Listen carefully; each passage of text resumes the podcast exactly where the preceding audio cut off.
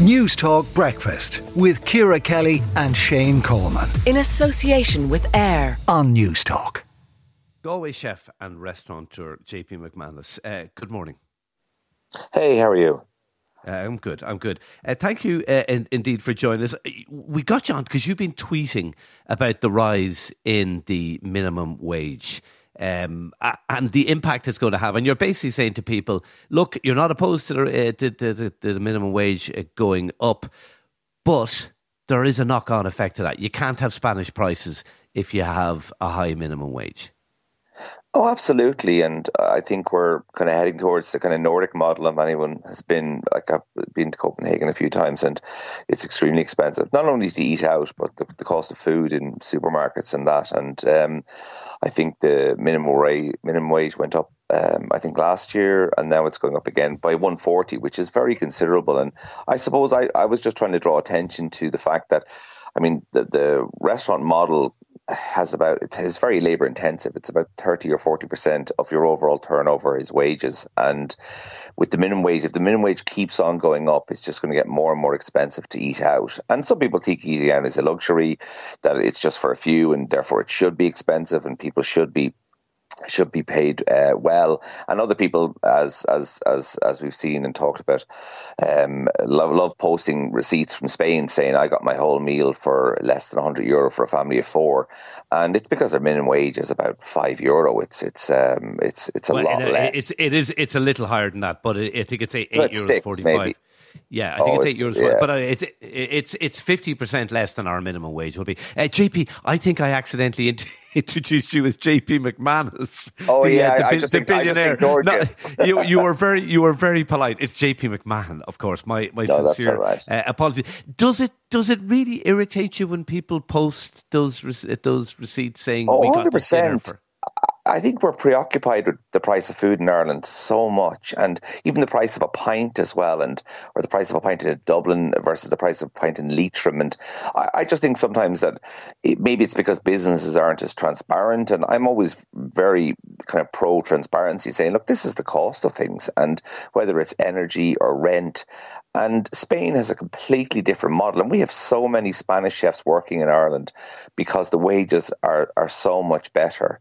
Um, and, and French chefs and Italian chefs. And I, I don't know what I suppose the the government's um, overall plan is, but if we keep going and the minimum wage gets to fifteen, and people forget that when the minimum wage goes gets up and goes up, and that and that person on the minimum wage gets a rise, so maybe it's someone with who's on the floor who's just started, or someone uh, or or a commis chef. The problem is every single person uh, wants a rise then? Because if someone gets someone goes up 140 then well well I'm on 1270 now I want 1350 and if the person on 1350 says well I want 1450 now and and it go it, it actually creates a knock on effect all the way to the top and you end up over the course of a year, everybody gets a rise. And then you, you will see it, I think, and you'll start seeing it, I think, in the price of coffee, because generally baristas uh, are people who, um, there are, of course, there are professional people, baristas and that, but a lot of people are just doing it as a summer job and they're in between college and that. So I, I think you'll see it in do, coffee do first. We need-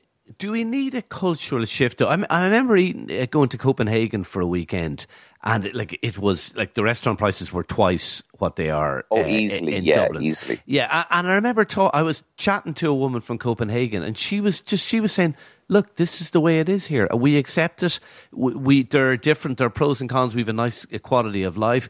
I don't need to own a car because public transport is very good. And so she said there are swings and roundabouts and pros and cons. And but she was very accepting of it. I mean, do we need to uh, sort of be, do we need to start accepting that you know higher rest if if we're going to pay people more, there's going to be knock on impacts.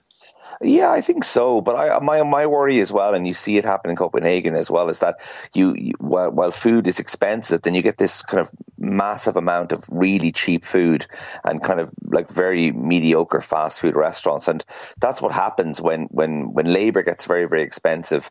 Like a lot of restaurants run towards cheap, really cheap food to try and and uh, and make uh, make their money, and I think it creates as someone as someone said in the in uh, someone from the UK Kay said, it just creates a load of uh, Wendy's or whatever other t- type of fast food restaurant because people still want to go out, but they just don't have the money. So I think sometimes it actually is counterintuitive and it lowers the it lowers the, the quality of food. But I think what annoys Irish people certainly uh, with regards to the Nordic model is that we're heading towards in terms of wages, but we don't have the social infrastructure in terms of whether it's hospitals or transport, as you said. with like the buses in Copenhagen are are absolutely uh, amazing in terms of travelling around. Whereas I'm in Galway, and the bus system is you can't get a bus from east to west. You have to go into the city and then change again. So I think if we want this model, we have to look at it as a whole.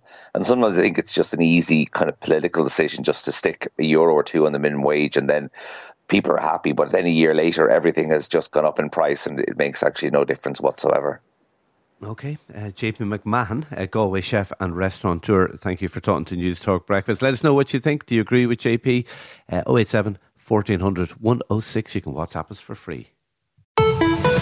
News Talk Breakfast with Ciara Kelly and Shane Coleman. In association with AIR on Newstalk.